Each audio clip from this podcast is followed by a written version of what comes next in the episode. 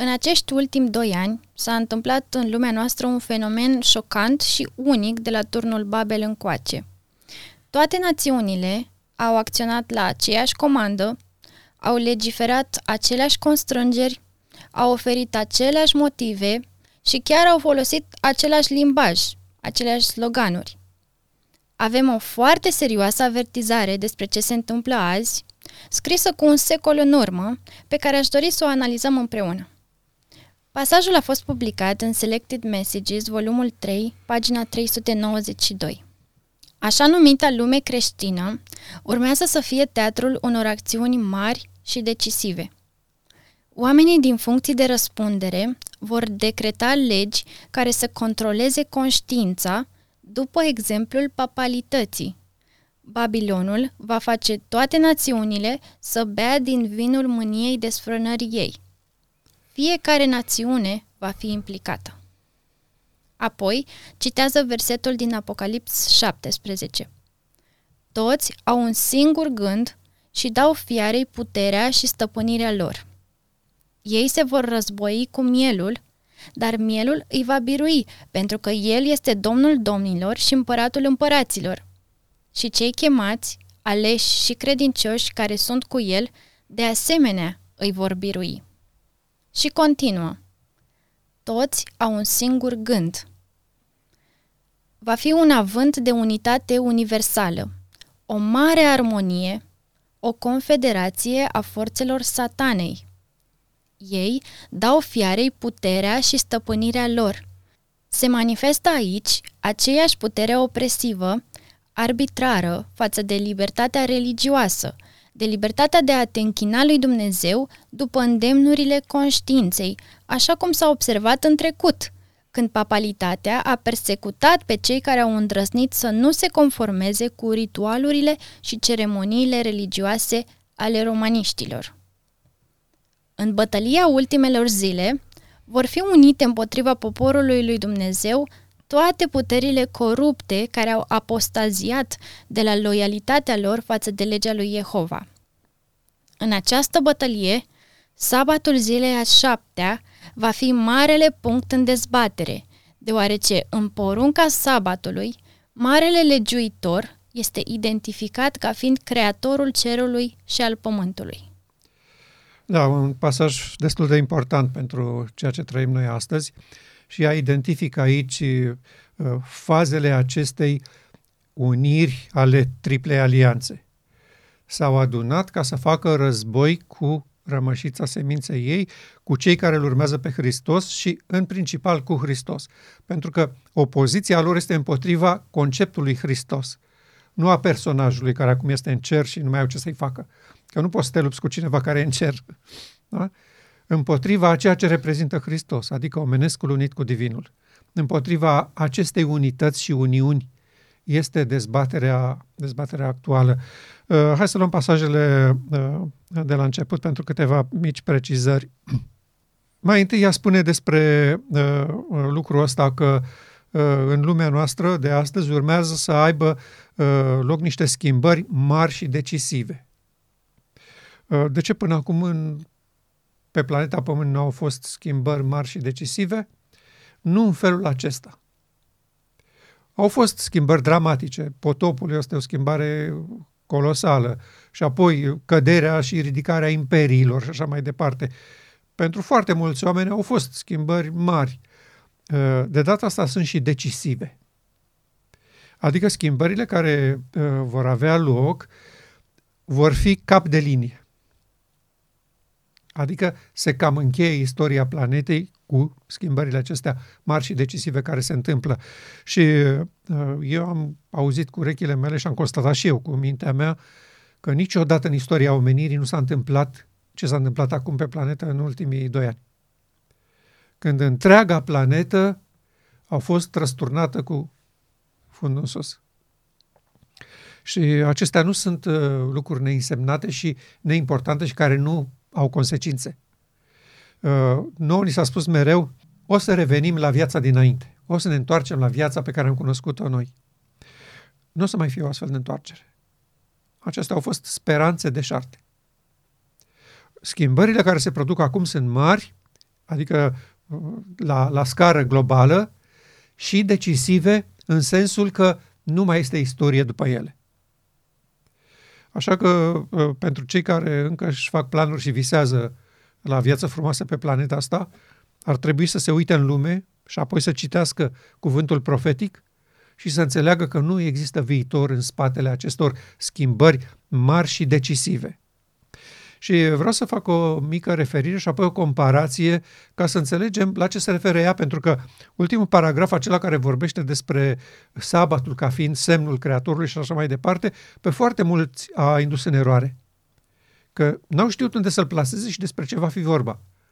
Oamenii au crezut că decretul ăsta duminical va fi așa, că te vor obliga să păzești duminica. Și că cine nu păzește duminica va fi persecutat și, și că de aici va uh, proveni uh, problema, durerea, uh, izolarea de societate, dreptul de a nu mai cumpăra și vinde. Pentru că nu respecti duminica. Și că noi, ce respectăm sâmbăta, intrăm în conflict cu legea. O să vedem, studiind paragraful acesta, că intențiile sunt altele și în altă direcție. Primul lucru, tot în acest paragraf, la finalul lui, Babilonul va face toate națiunile să bea din vinul mâniei desfrânăriei. Fiecare națiune va fi implicată. Și noi vedem astăzi cum fiecare națiune este implicată și acum ne întrebăm ce caută Babilonul aici. Babilonul a fost odată, a căzut, s-a ales praful de el. Acum avem de-a face cu uh, tălpile picioarelor, parte de lut, parte de fier cum uh, uh, resuscităm noi Babilonul și îl aducem în secolul 21? Asta e întrebarea. Și aici vreau să clarific câteva lucruri. Când uh, împăratul Babilonului, acela istoric, Nebucadnețar, uh, a început să se întrebe ce o să fie cu împărăția asta a mea, ce o să fie cu urmașii mei, cu copiii mei, cu nepoții mei, cu lumea. Pentru că, practic, lumea cunoscută în acel moment era împărăția lui. El ocupase toată zona civilizată și populată. Și de asta era și capul de aur. De asta și Dumnezeu l-a identificat ca fiind capul de aur. Deci cea mai strălucitoare dintre împărății și globală. Și tot gândindu-se el așa, Dumnezeu l-a ajutat să înțeleagă care va fi viitorul și i-a dat un vis. Știi istoria. Nabucarețar a uitat visul, i-a chemat pe specialiști, că tot vorbim noi des de ei, că nu era să-i cheme pe vânzătorii de la Prozar să spună ce vis a visat. I-a chemat pe specialiști. Și specialiștii au spus, mi pare rău, noi nu putem, nu e specialitatea noastră să spunem ce ai visat. Asta numai zeii din cer pot să facă. Specialitatea noastră este să spunem interpretarea visului. Adică tu ne spui visul, noi spunem interpretarea. Și Nebucanețar uh, a dat uh, cu piciorul la vioza de pe masă și l-a spus, știi ce? Voi sunteți niște hoți, niște tâlhari. Voi până acum mi-a spus mie că voi sunteți în legătură cu zei. Că zei prin voi vorbesc. Voi sunteți clasa teologică și religioasă a împărației mele. M-ați hrănit cu ideea că voi comunicați cu zei. Păi întrebați-i pe zeii care știu ce e cu visul meu. Și i-au spus, nu putem, împărate. Și împăratul a zis, nu puteți? Atunci sunteți niște hoți și niște tâlhari și o să vă omor pe toți. Și avea dreptate. Ei în spatele acestei uh, prestigioase uh, diplome universitare îl mințeau barbar pe împărat. Ei nu aveau nicio legătură cu niciun uh, zeu și toate bazagoniile ieșite din gura lor erau șmecherie scolastică. Și împăratul s-a supărat și a dat ordin să fie omorâți. Evident, și Daniel și prietenii lui trebuiau să fie omorâți, că erau la curte acolo funcționari. Daniel, când a aflat, a chemat pe prietenii lui, s-au rugat și l-au rugat pe Domnul să le descopere despre ce e vorba, ca să scape pe amărâția aia de la pedepsa cu moartea și pe ei, evident că și ei urmau să fie omorâți. Dar pentru ei nu era prea problematică treaba asta, că și așa erau uh, prizonieri într-o țară străină, cu o religie străină, cu un mod de viață străin. Era de așteptat că mai devreme sau mai târziu poți să fii omorât. Ești rob. Dar pentru ceilalți nu era așa. Și Daniel primește de la Domnul visul și interpretarea, merge, îi povestește lui Nabucadnețar, acesta cade în genunchi, recunoaște că Daniel e, a, și-a dat seama că visul așa a fost. Și-a adus aminte despre el. În sfârșit, l-a onorat pe Daniel. Pentru asta a încetat uh, discuția cu omorâții pe ceilalți, i-a lăsat în viață, spre nenorocirea lui. Uh, dar, uh, bun, discuția a rămas aici. Ce a visat împăratul? O statuie, adică istoria planetei umane, cu fazele ei. Aur, argint, aramă, fier, lut și fier. Și apoi, la revedere. Asta a fost succesiunea. Daniel i-a dat interpretarea, Nebucadnețar a fost mulțumit, dar după aceea a avut el un gând al lui. Stai puțin. Păi cum să lăsăm noi lucrurile să degenereze în felul ăsta? Hai să menținem toată istoria asta de aur. Adică să păstrăm un imperiu mondial fără sfârșit, care nu se degradează. Și el s-a hotărât că asta e calea de urmat. Va uh, depune toate energiile și va folosi toate resursele imperiului să se asigure că nu există o degradare de la aur la argint și apoi la cupru și apoi la fier. Zis și făcut. A proiectat chipul, 66 înălțime cu 6 lățime, asta înseamnă 666, da? adică măsura oamenilor. El a proiectat istoria după măsura oamenilor. Și a chemat pe toți mai mari provinciilor, miniștrii țărilor respective, uh, legiuitorii, parlamentarii, asta înseamnă legiuitori, parlamentarii, oamenii de știință, toată floarea Imperiului, la inaugurarea acestui proiect. Eu pe foarte mulți cercetători ai Bibliei am auzit spunând, dar cei trei tineri din Câmpia Dura nu s-au plecat pentru că ei nu doreau să se închine unui idol. Ei se închinau lui Dumnezeu. Și aia era o slujbă religioasă de închinare la idoli. Eu spun că nu este deloc așa. Nebucanețar nu a venit acolo și le-a spus, uh, iată zeul vostru, ăsta trebuie să vă închinați, asta e religia de acum. Planul lui n-avea nicio legătură cu credința sau cu religia cuiva. Erau acolo oameni de toate religiile. Nu a, are de-a face cu credința religioasă. Acela era un plan social și politic, geopolitic, de opoziție față de realitate. Pentru că Dumnezeu nu i-a descris lui Nebucadnețar ce vrea el să facă cu, cu, cu planeta Pământ și cu omenirea. Dumnezeu i-a arătat lui Nebucadnețar ce se va întâmpla sub comanda acestor stăpânitori ai lumii, ierarhia de deasupra oamenilor. Așa veți face uite unde veți ajunge. Iar el nu voia să accepte pentru că voia să continue cu acest imperiu de prosperitate exact. ideal. Exact, exact. El credea că așa e bine și nu, nu vede niciun motiv pentru care ar degenera lucrurile. Și de l-a făcut complet de aur. Și i-a chemat pe acești oameni să se angajeze în fața lui că vor respecta proiectul și că vor face tot ce se poate să mențină omenirea ca un imperiu mondial pentru infinit. Deci nu vrem să vedem sfârșitul acela cu piatra care lovește picioarele. Așa ceva este exclus din partea noastră. Și omenirea reprezentată de acești oameni de vază i-a spus lui Nebucadnețar, ne angajăm total față de acest proiect. Acum, angajamentul lor nu venea din dragoste pentru proiect. Nu venea din cine știe ce efuziune pentru, băi, ce idee strălucită a avut Nebucadnețar. Băi, ce bine o să fie copiilor noștri dacă o să facem așa.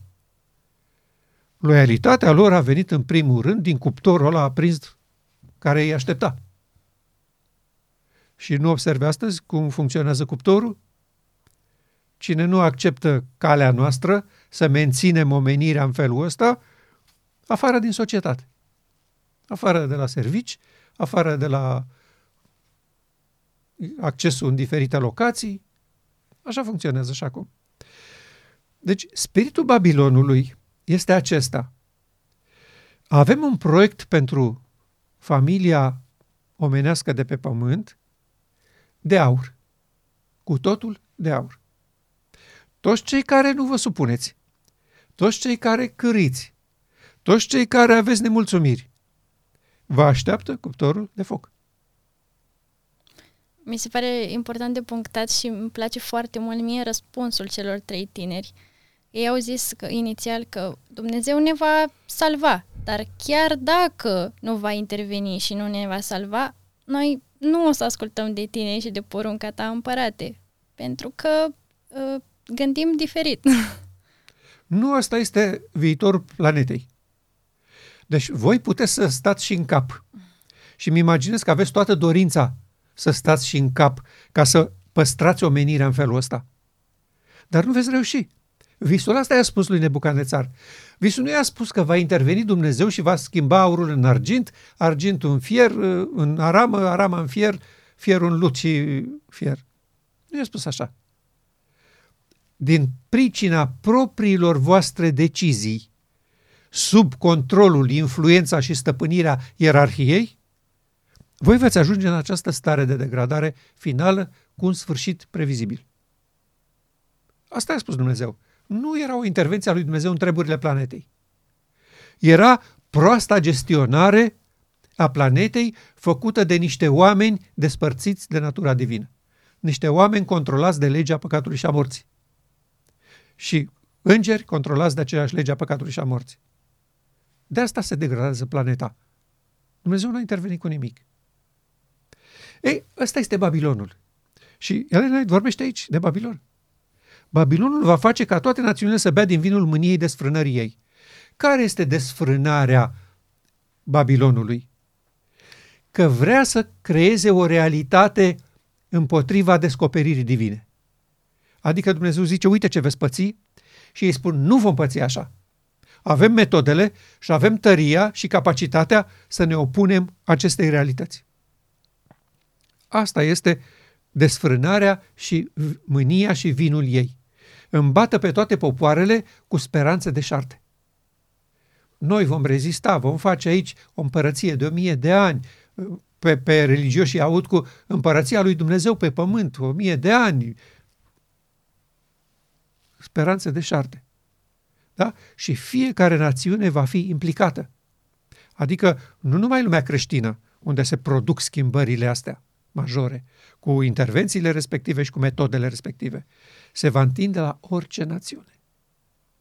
Și eu am constatat cu foarte mare surprindere cum țări care ideologic și politic sunt în conflict mortal, sunt așa cu, cu, cu cuțitul la beregată una la alta, cum sunt Statele Unite cu China, sau Statele Unite cu Rusia, sau cu Iranul, sau cu Corea de Nord. Cum în momentul ăsta toate au procedat la fel, fără niciun fel de, de scuză și deviație. Cu aceleași expresii, cu aceleași declarații, cu aceleași metode de constrângere. Asta îmi spune doar că porunca e dată de mai sus decât de guvernele oamenilor și de aceea i-a spus asta cu 100 și ceva de ani înainte. Fiecare națiune va fi implicată. Și noi vedem cum spiritul Babilonului, care vrea să mențină capul acela de aur, a, a înviat astăzi în maniera asta. Noi, oamenii de știință, noi mari, cei capabili acestei lumi, avem soluții la problemele noastre. Nu trebuie să ajungem la dezastrul uh, profeții de visul lui Nebucadnețar. Avem soluții. Nu vom permite să se întâmple așa ceva. Niciun fel de piatră din munte nu se va desprinde fără voia noastră. Asta spune. Și proiectele acestea de salvare a omenirii nu sunt decât încercarea de a împiedica visul Nebucadnețar să ajungă la finalul lui. o piatră desprinsă din munte fără ajutorul vreunei mâini, adică n-a împins-o cerul. Se va desprinde și va lovi construcția voastră. Pentru că planurile voastre sunt planuri omenești care n-au nicio legătură cu realitatea. Sunt făcute ca să rezolve o problemă de moment. Nu sunt făcute să rezolve o problemă pe termen lung. Că nu aveți soluții pe termen lung. Voi aveți cârpeli. S-a rupt sacul aici, îl coasem repede. S-a rupt dincolo, hai și aici o ață. dă și dincolo un ac. Asta, asta a fost omenirea, totdeauna. Și cu fiecare cârpeală am produs un alt dezastru pe termen lung. De aia se va dărâma societatea noastră. Apoi, după ce citează toți au un singur gând și așa mai departe, dânsa spune așa, uh, imediat, se manifestă aici aceeași putere opresivă, arbitrară, față de libertatea religioasă, de libertatea de a te închina lui Dumnezeu după îndemnurile conștiinței. Și aici vreau să mă opresc un pic, pentru că noi avem astăzi de a face cu manipularea și constrângerea conștiinței ca ea să vrea ceea ce ea nu vrea de fapt. Noi asta vedem astăzi la scară largă. Dacă până acum a fost mai șters, așa, mai cu perdea, mai, mai cu mânuși, acum s-au scos mânușile și se operează asupra conștiinței cu un pumn de fier. Ce e cu conștiința? În momentul când Dumnezeu a ales la creațiune să aducă la viață ființe agenți morali liberi, care să poată înțelege, aprecia și iubi, dacă vor, dacă cred că e bine, dacă e frumos așa, el și-a asumat riscul acesta, ca ființele respective să nu dorească să trăiască acolo unde a fost aduse. Și au luat și măsuri pentru asta, nu mai insistăm asupra lor, că deja am discutat. Care este rolul conștiinței în acest demers? Că dragostea și încrederea trebuie să vină dintr-o convingere personală. Nu poate să vină dintr-o convingere împrumutată. Ți-am dat eu puțină convingere de la mine, fă așa că e bine. Dacă tu nu ai convingerea respectivă, nu e bine să o faci. Uh, noi avem o propoziție foarte puțin uh, apreciată în Scriptură. Tot ceea ce nu vine din încredințare este păcat. Da? Adică, dacă conștiința ta nu spune că lucrul ăsta e bun, nu-l face. Indiferent cum ar fi el. Nu-l face. Binele tău trebuie să vină din încredințare. Că așa ai convingerea că este bine. Iar eu sub nicio formă nu am dreptul să mă amestec în încredințarea ta pentru că te fac să păcătuiești. Că vei face lucruri care nu vin din încredințarea ta și vei răspunde în fața lui Dumnezeu. Tu trebuie să faci lucrurile care vin din încredințarea conștiinței tale. Evident, dacă conștiința respectivă este luminată de Duhul lui Dumnezeu și de adevăr, că poți să păstrezi conștiința într-o cutie încuiată cu cheia și să nu știe pe ce lume se află. Se întâmplă și așa. Dar Dumnezeu a făcut o, a, a făcut o făgăduință și este garantată. Dumnezeu luminează pe orice om venit în lume. Ce înseamnă asta? Că El se angajează să aducă lumină asupra fiecărui individ atâta timp cât individul dorește lumină. Când individul pune piciorul în prag și spune nu mai vreau lumină, Duhul lui Dumnezeu se retrage. Nu are voie să constrângă, să forțeze pe cineva să înțeleagă ceea ce el nu vrea să înțeleagă. Dar pentru cei care vor să înțeleagă, lumina și adevărul vor veni. Și sub lumina conștiinței, care la mine poate să fie altfel decât la tine. Pentru că eu am deschis conștiința mea lucrării Duhului Sfânt, iar tu, să zicem, n-ai făcut-o. Prin urmare, nu înțelegem lucrurile la fel. Și atunci tu procedezi într-un fel și eu în altul. Iar eu nu am voie să te constrâng pe tine să faci binele pe care îl văd eu. Tu trebuie să faci binele la când îl vei vedea. Și Duhul Sfânt s-a angajat că atâta timp cât nu te vei opune, El te va lumina cu privire la ceea ce este bine și ceea ce este rău. De aceea conștiința trebuie respectată în orice domeniu. Uh, chiar uh, eu am citit un articol uh, într-un ziar, a fost și o emisiune de televiziune, invitat unul dintre cei mai faimoși activiști ai propagandei acestea cu pandemia și cu vaccinarea obligatorie, el era cel mai vehement și cel mai stăruitor, că trebuie impus, uneori chiar cu forța și așa mai departe. Și la un moment dat, uh, el se adresează unora uh, care sunt religioși și care își pun încrederea în Dumnezeu. Și el le spunea, fără să-și dea seama unde o să ajungă, că uh, uite cum este, Dumnezeu nu poate să vă constrângă să vă vaccinați, de exemplu. Pentru că El trebuie să, să vă lase conștiința liberă ca voi să alegeți, pentru că la judecată nu vă poate condamna dacă ați ales fără să vreți. El practic condamna întreaga operațiune la nivel global. E corect ce a spus. E corect ce a spus. E corect ce a spus. Dumnezeu ne va analiza pe noi, indivizii, funcție de ce am făcut cu conștiința liberă. Nu ne poate condamna pentru ce am fost obligați să facem împotriva conștiinței noastre. Aici este chestiunea. Adică, dacă eu nu înțeleg un lucru, nu e rău. Lucrez. Cum spunea Pavel în, în Roman 7? Până să vină legea, eram nevinovat. Nu eram păcătos, că nu știam de ea. Când a venit legea, hopa, a apărut păcatul. Până atunci n-a fost păcat în viața mea, eram liber. Așa este cu lumina crescândă. Uh, noi discutăm despre uh, frații noștri catolici și spunem că unii dintre ei vor fi mântuiți și oameni de, de bază, în, pentru că ei n-au avut lumina respectivă, la ei n-a ajuns lumina respectivă. Dar când ajunge lumina și tu te împotrivești și nu vrei să deschizi ochii, lucrurile se schimbă. E, așa este cu conștiința aici. Câte vreme cineva nu înțelege despre ce e vorba, nu e vinovat. Dumnezeu nu-l poate condamna. Și deci, nici noi oamenii. Și atunci, dacă noi nu avem dreptul să-i condamnăm pe oameni, de ce îi constrângem să facă ceva ceea ce conștiința lor le spune că nu trebuie să facă? Foarte des am auzit chiar pastori, foști adventiști unii dintre ei, care așa își băteau joc de oamenii de la țară, care sunt cu creierul lăsat la garderobă, care nu vin să fie învățați și uh, bătaie de joc pentru oamenii simpli și neinformați. Oamenii aceia simpli și neinformați sunt acceptați de Dumnezeu la nivelul la care sunt ei acum. Iar noi nu avem dreptul să-i bagiocorim. Noi nu avem dreptul să-i umilim și să-i socotim uh, uh, o, o parte stricată a societății noastre. Fiecare om are valoare în ochii lui Dumnezeu și trebuie respectat la nivelul la care este el acolo. Dacă el nu crede că trebuie să facă un lucru, nu trebuie forțat, constrâns sau bagiocorit. Societatea noastră din ce în ce mai mult este polarizată în jurul acestei chestiuni. Nu gândești ca mine, ești rău. Nu vezi ca mine, ești un gunoi. Trebuie să, să scăpăm de tine. Trebuie să te reciclăm.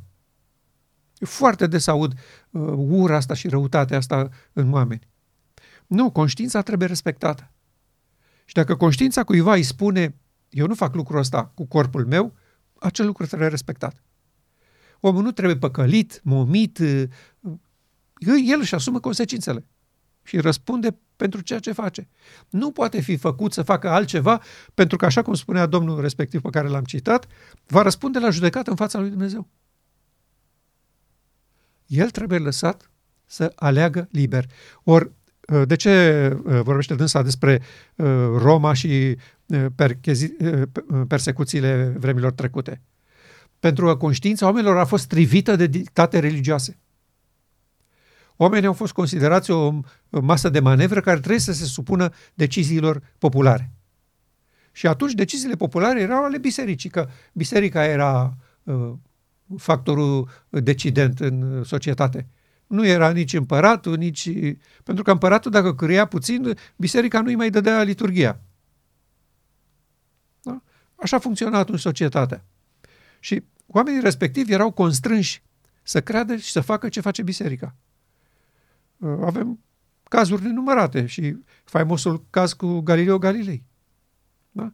Biserica în acel moment credea și era convinsă, și aia era știința vremii, sub, susținută de toate clasele sociale, dar mai ales de ierarhia clericală, care spunea că pământul e plat și că soarele se învârtește în jurul pământului. Și unul dintre ei a spus, eu nu cred că e așa. Eu cred că pământul se învârtește în jurul soarelui. Și l-au amenințat și l-au constrâns și l-au făcut să uh, renunțe la opinia lui în public și să se dezică de, ca să nu fie omorât. Da? Domnul Galileo. Galilei. Și în fața tribunalului Inchiziției, care aștepta cu sabia scoasă să ia gâtul, săracul om a spus, da, da, soarele se învârte în, în jurul pământului. Pământul e plat, stă pe loc, pământul nu se mișcă.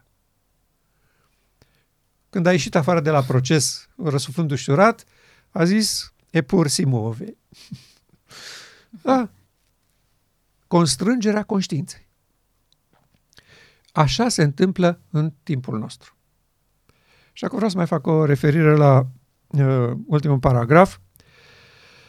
În bătălia ultimelor zile vor fi unite împotriva poporului lui Dumnezeu toate puterile corupte care au apostaziat de la loialitatea lor față de legea lui Jehova. În această bătălie, sabatul zilei a șaptea va fi marele punct în dezbatere. Și aici vreau să, să spun câteva lucruri. Noi ne-am imaginat, noi ca popor, așa, cei care păzeam sabatul, toți anii ăștia, 150 de ani, 60 de ani, că dezbaterea va fi în jurul uh, zilei de sâmbătă și de duminică. Adică poporul care păzește sâmbăta zilei a șaptea. Este poporul lui Dumnezeu, ei prin asta îl recunosc pe Dumnezeu drept creator, pe urmare sunt de partea lui Dumnezeu. Și omenirea adunată în jurul papalității, care au schimbat ziua sabatei la duminică, se închină duminica, ziua întâia săptămânii, și deci ei sunt anticristul și ei vor primi sigiliul, semnul fiarei, iar cei care păzesc sâmbăta vor primi sigiliul lui Dumnezeu. Cam asta a fost uh, imaginea în general, așa. Sigur, au fost variații, dar cam asta a fost imaginea. Când ea vorbește aici despre faptul că în ultimele încrâncenări sabatul zilei a șaptea va fi marele punct în dezbatere, ea se referea la sabatul adevărat în sensul lui adevărat, nu ziua respectivă, cine o păzește. Că o păzesc mulți astăzi ziua respectivă. De exemplu, tot poporul iudeu păzește sâmbăta. Și nu are nicio problemă cu nimeni și cu nimic. Ba din contră, apreciați, aplaudați de toată lumea.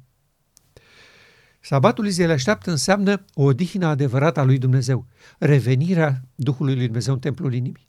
O odihnă a lui Dumnezeu a aceea de la grădina Eden, când a făcut pe om și s-a odihnit în el. Aceea a fost ziua a șaptea.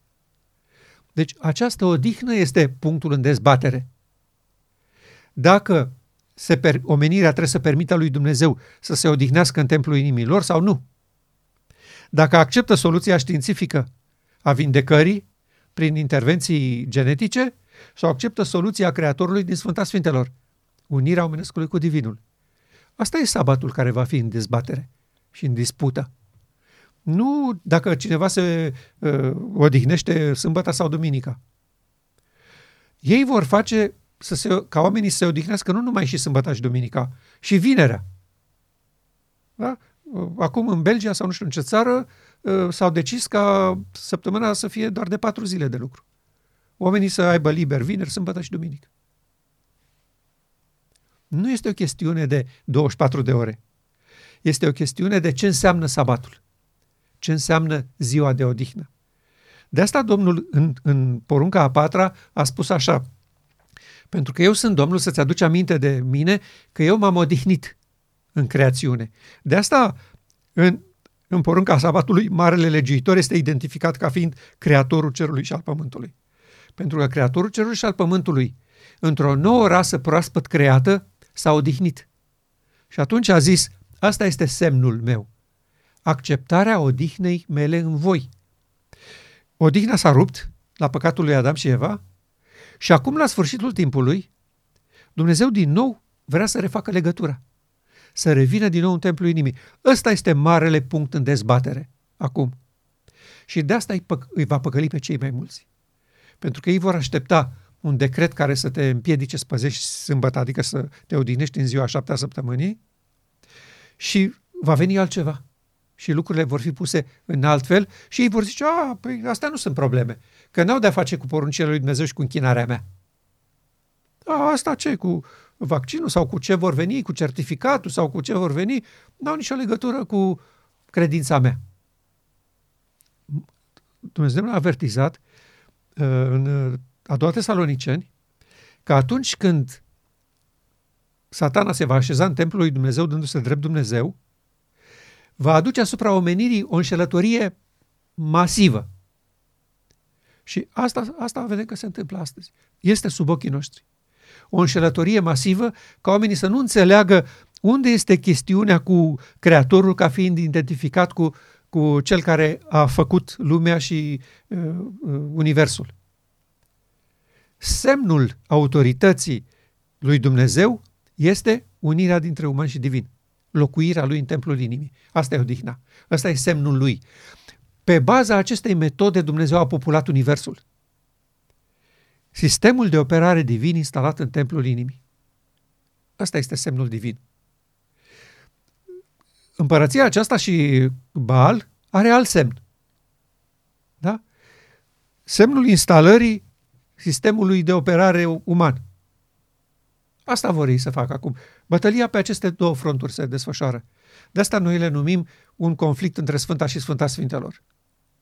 Acesta este Armagedonul. Bătălia pentru sufletele oamenilor legate de scopul celor două entități. Stăpânitorii acestei lumi, cu metoda lor și divinitatea cu metoda lui. Iar metoda lui este explicit prezentată în Scriptură de la un capăt la altul.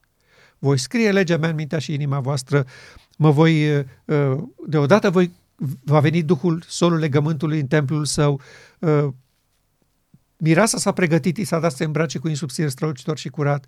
Martorul credincios spune, te rog să vii să cumperi de la mine haina albă, ca să te îmbraci cu ea. Toate aceste elemente converg în această direcție.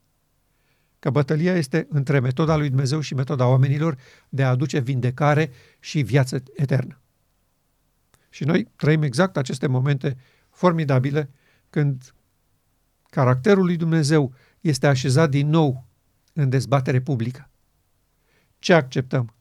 Această soluție, prin maniera lui Dumnezeu, el zice se face, sau metoda oamenilor?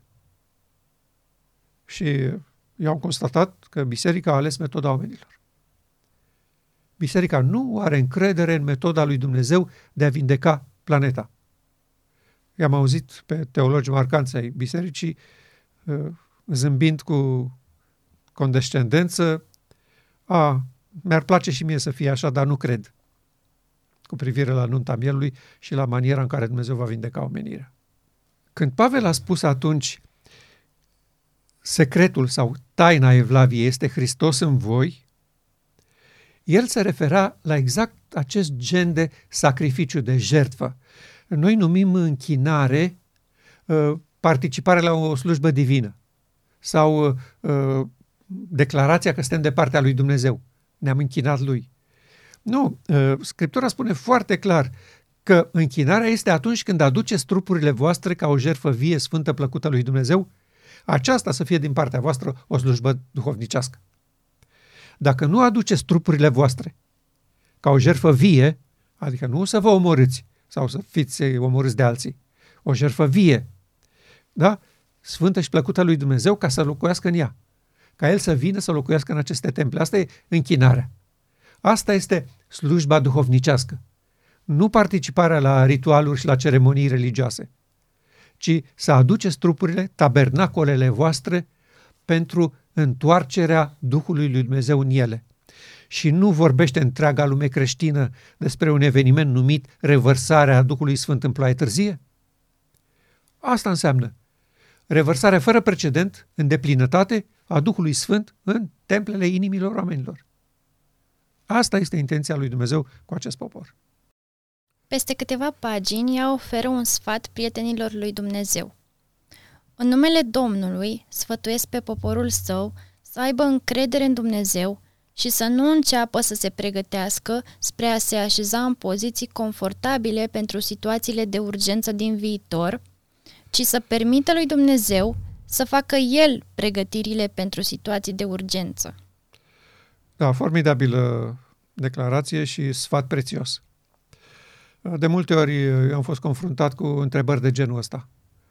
Bun, ce să facem în situația asta? Ce e de făcut? E clar, vedem și noi în ce direcție merg lucrurile. Ce să facem?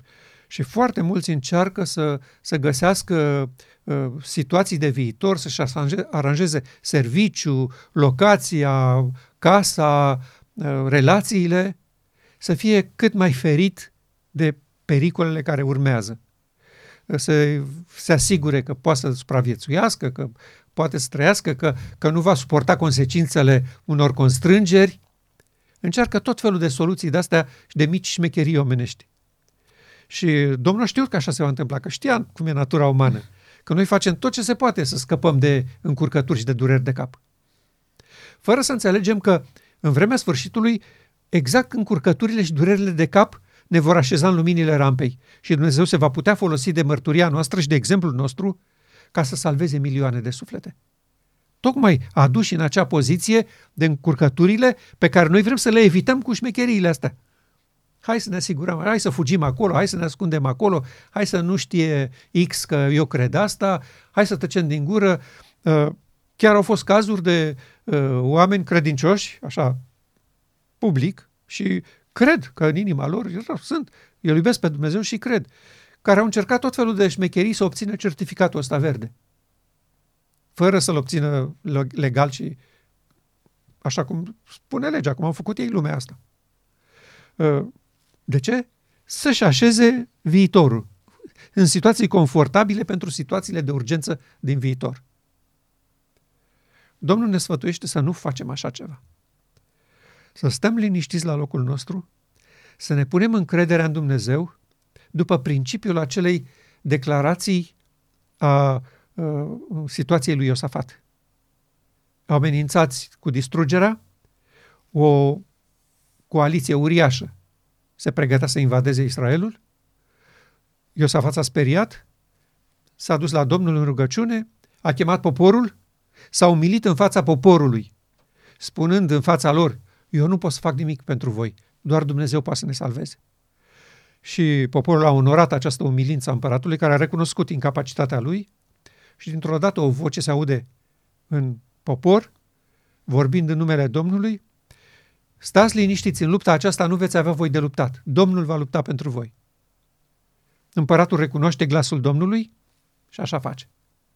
Nu cheamă armata, nu uh, încep în armările, nu se scot ghiulelele. Au stat liniștiți, au pus orchestra să cânte și s-au dus să vadă ce se întâmplă cu dușmanii. Și au găsit pe toți morți. Se omorâseră între ei. Se bătuseră între ei. Dar voi stați liniștiți când uh, în jurul nostru coaliția internațională pare că are soluțiile definitive la problemele omenirii, iar noi suntem făcuți vrăjmașii numărul 1, nu căutați poziții confortabile pentru situațiile de urgență din viitor. Stați liniștiți și veți vedea izbăvirea pe care vă va da Domnul. Noi nu suntem aici revoluționari și luptători pe baricade să uh, distrugem pe vrăjmașii lui Dumnezeu. Noi suntem chemați să iubim pe vrăjmașii noștri, să le respectăm deciziile, au dreptul să aleagă și să facă ceea ce cred și că este bine să facă. Iar noi nu suntem chemați să le producem nici cel mai mic rău posibil. Încrederea în Dumnezeu va trebui să conteze pe această realitatea despre care am vorbit. În această luptă nu aveți voi de luptat. Stați liniștiți. Și în uh, frământarea asta teribilă care a cuprins omenirea, am, am, eu am început să văd oameni care își pun din ce în ce mai mult încredere în Domnul, constată că lucrurile pe care ei au contat nu mai sunt reale, nu mai oferă soluția pe care o ofereau până acum și că nu mai sunt de încredere în evaluarea corectă a realității. Și încep să se prindă puternic de brațul lui Dumnezeu și aceștia vor fi oamenii pe care Dumnezeu va putea conta în situația acestea de mare criză în care va intra omenirea. Oameni care se prind de brațul lui în această bătălie.